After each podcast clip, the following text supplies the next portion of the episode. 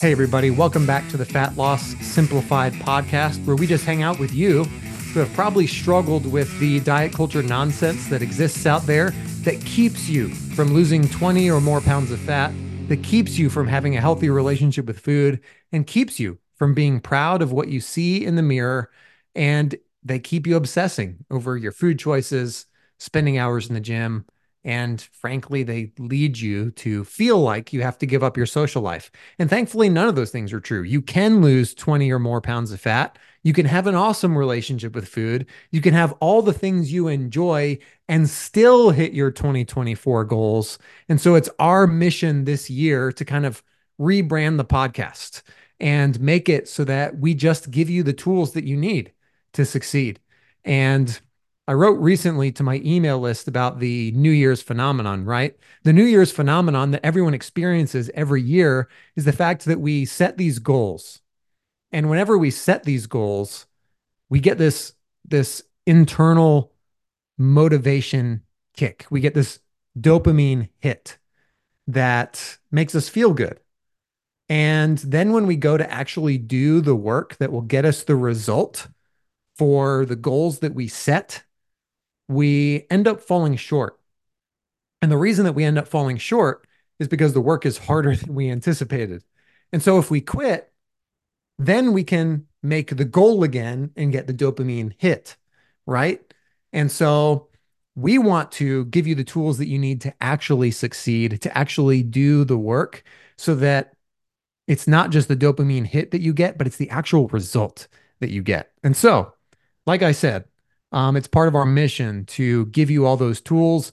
And this is actually a tool that was recommended by somebody on our email list. And if you are somebody that you say, hey, I want to be able to have my questions answered, I want to be able to ask about um, certain things when it comes to my health and fitness, then go ahead and shoot me an email at resources at holistichabits.fit. And if you're listening on the podcast, I'll put that link in the show notes.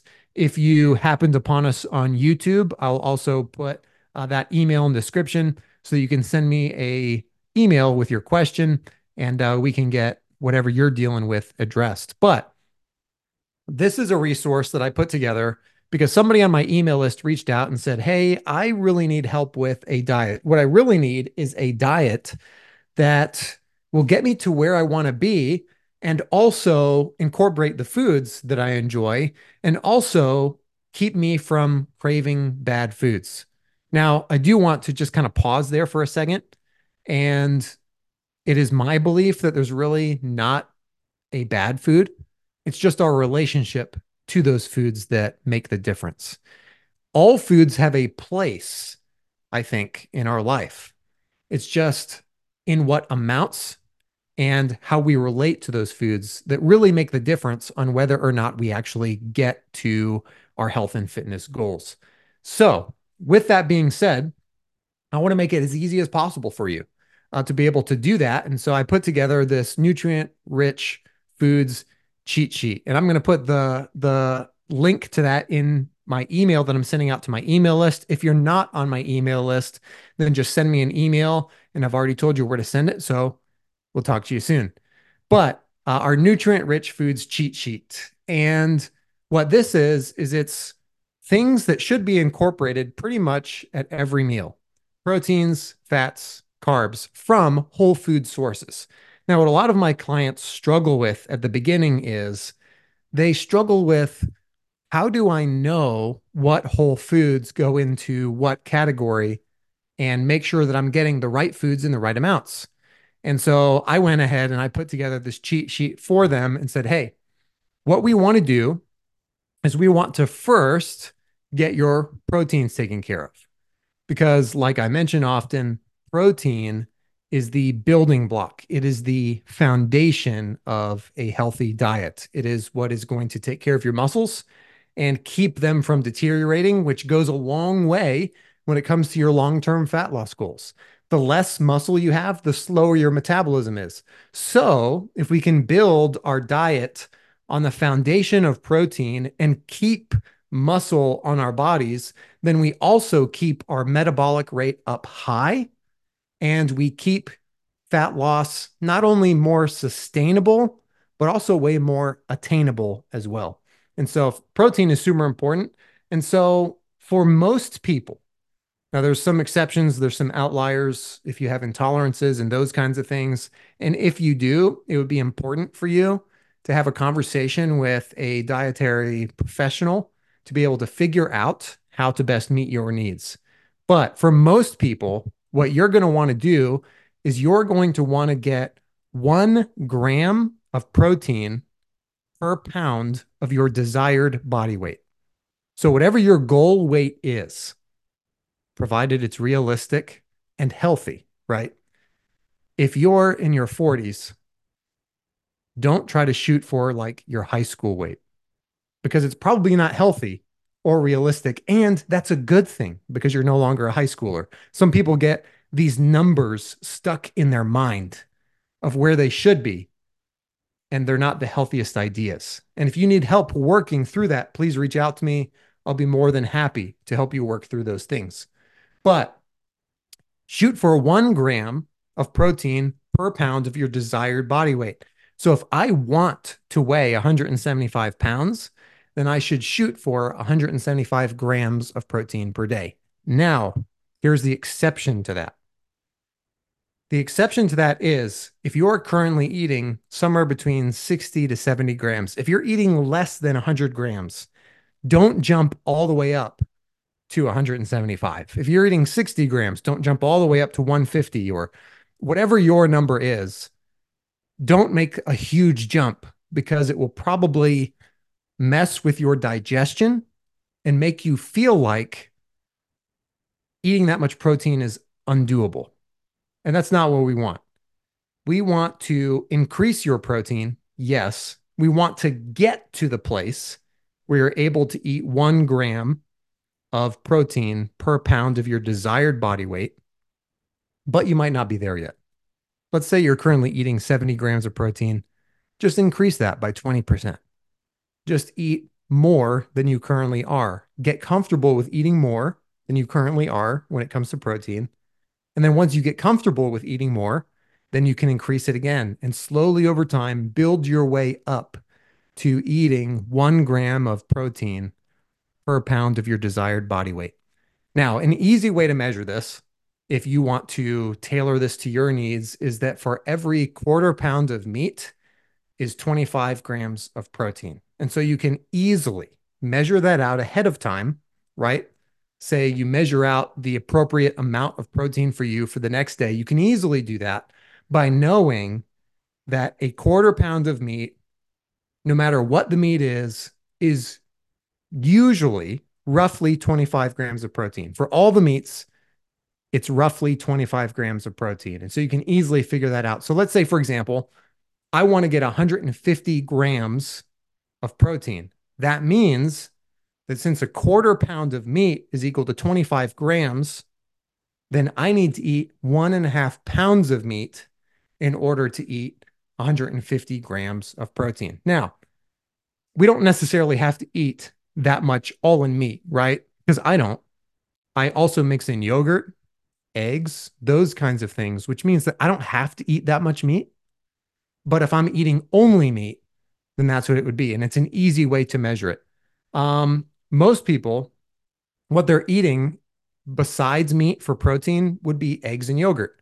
And so if you already know I eat this many eggs and this much yogurt in a day, you can subtract that out from your total. So for me, let's just say, because this is easy math and let's make believe here, right? Let's just say that I want to get 150 grams. For me, that's too low because I definitely should weigh more than 150 pounds. But let's say that my target is 150 grams of protein. My goal weight is 150 pounds, and I eat 25 grams of protein from eggs, which little cheat sheet here eggs are six grams per egg. Um, and Greek yogurt and those kinds of things. Let's say besides meat, I'm eating 25 grams of protein from those sources. Then I don't need to eat a, a pound and a half.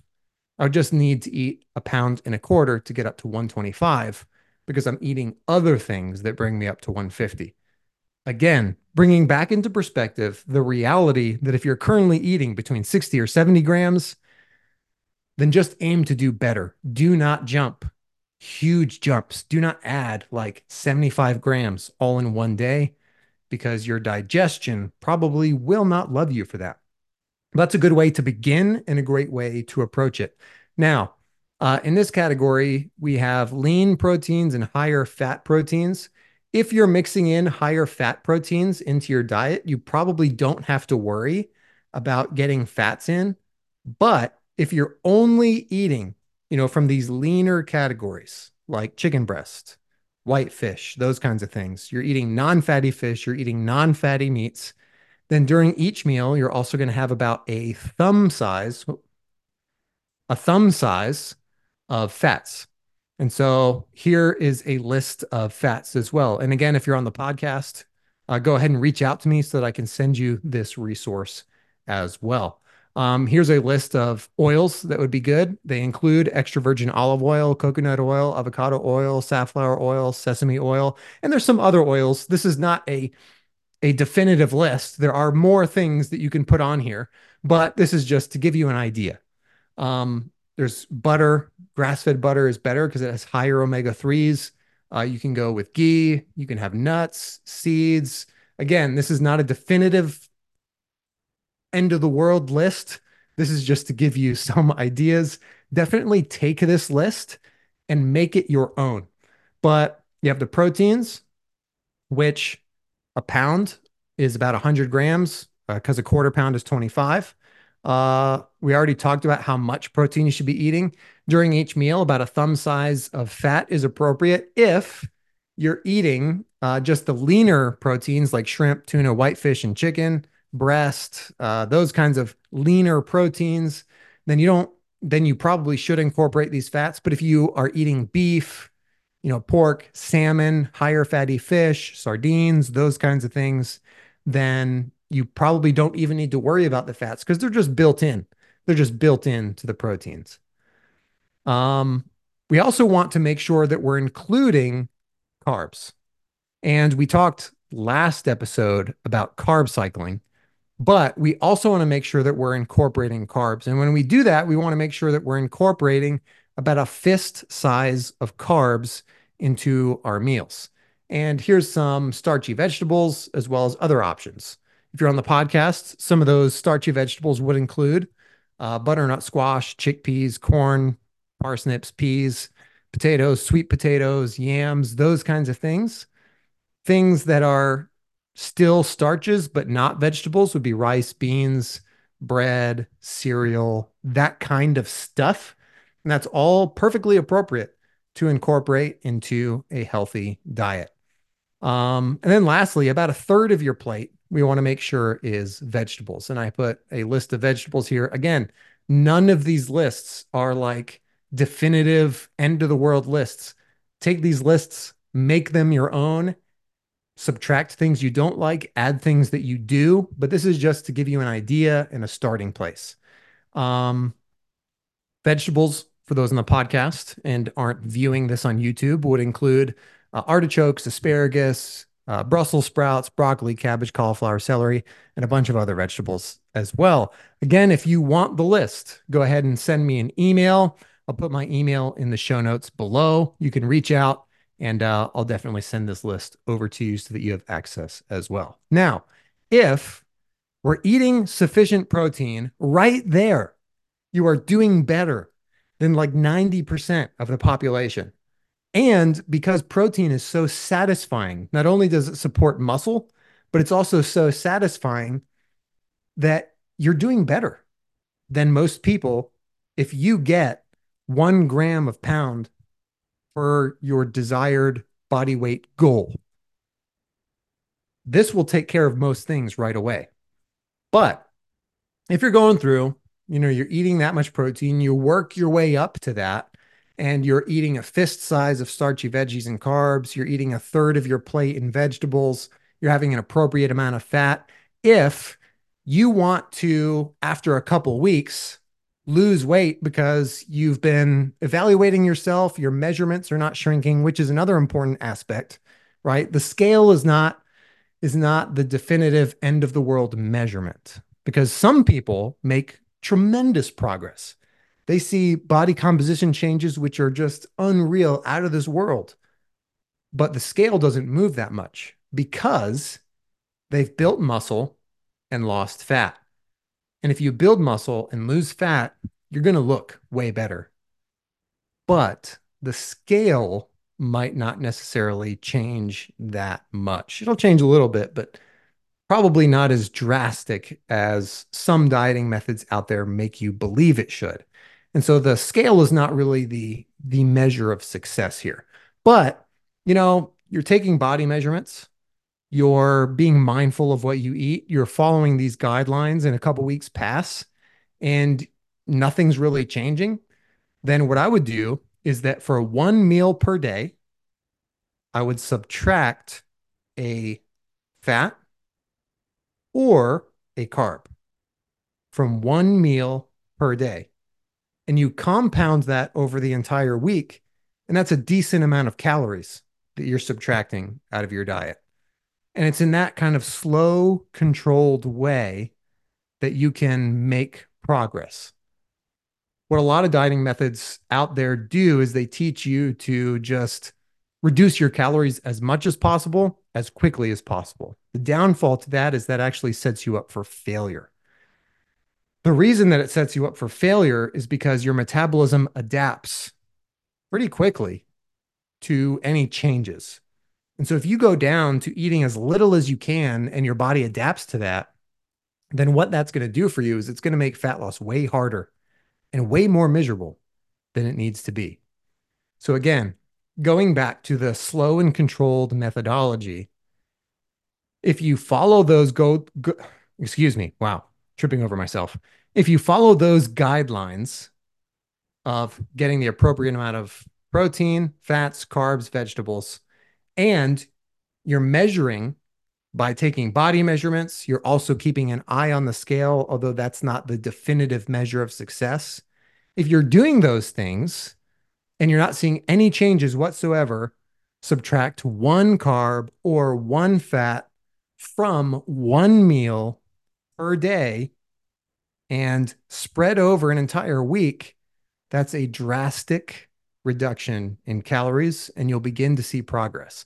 And if you don't, then uh, there's some things to consider. Feel free to shoot me an email, describe your situation, and I'll be happy to help you with whatever issue you're facing. But for 90% of people, that's going to do the trick for you. Now, some people might say, yeah, but I really love sweets. Well, I talked last episode, excuse me. I talked last episode about our meal planning automator that we're giving out to our email list for free. And right now, there's only five recipes there, but we're going to add to it over time. So at the end of this document, this uh, cheat sheet here, which again, if you don't have it, reach out to me and I'll send it to you. At the end of the cheat sheet, there's a link and it takes you right to the desserts page of that meal planning automator. Right now, we have one dessert here and we're going to add to it over time. So if you have a specific type of dessert in mind that you would like to see on here so that you can track it in your macros, you can incorporate it into your plan so that your your weight loss journey is sustainable because it's incorporating foods that you enjoy. If you have a specific dessert, a specific sweet that you want me to put in here, shoot me an email and let me know. And that'll be one of the very next things that we add. Because again, if you're sending me emails, if you're interacting with me on social media, I really value your input and I want to know what you'd want incorporated in here. And so the person that sent me the question, or I guess the suggestion of, hey, what I really need is I need a diet plan. That would be my recommendation for a starting place is to follow those gui- guidelines, excuse me, to follow those guidelines. And this person also said that they want to keep cravings at bay. One of the ways to keep cravings at bay is to make sure you're eating the appropriate foods in the appropriate amounts. And if that's happening, your cravings will drastically reduce. But, you know, at the end of the day, I get it. At the end of the day, after you have dinner, your body naturally does crave something sweet. This is just kind of the way our physiology is. And I don't know why it is this way, but it is. And actually, after you have that sweet, it signals to your body that it's time to wind down for the day. It's kind of like the end of the day thing that your body craves. But if we make it part of the plan and we have a healthy relationship with that part of our day and it's not out of control and it's planned and accounted for, then it makes sense for us to incorporate that as well. So, again, let me know what you'd like to see incorporated in here. I would love to add things in here that are as beneficial to you as humanly possible. Because again, my goal for 2024 is to see you reach those goals of losing 20 or more pounds of fat, healing your relationship with food, being proud of what you see in the mirror, and not having to feel like you are obsessing over your food choices, spending all your time in the gym and spending time away from family or friends or people you'd rather be spending your time with than running on a treadmill. Nobody wants that. I don't want that. I don't even do that because I don't believe in it. so, if um, I can be of any help to you, please reach out.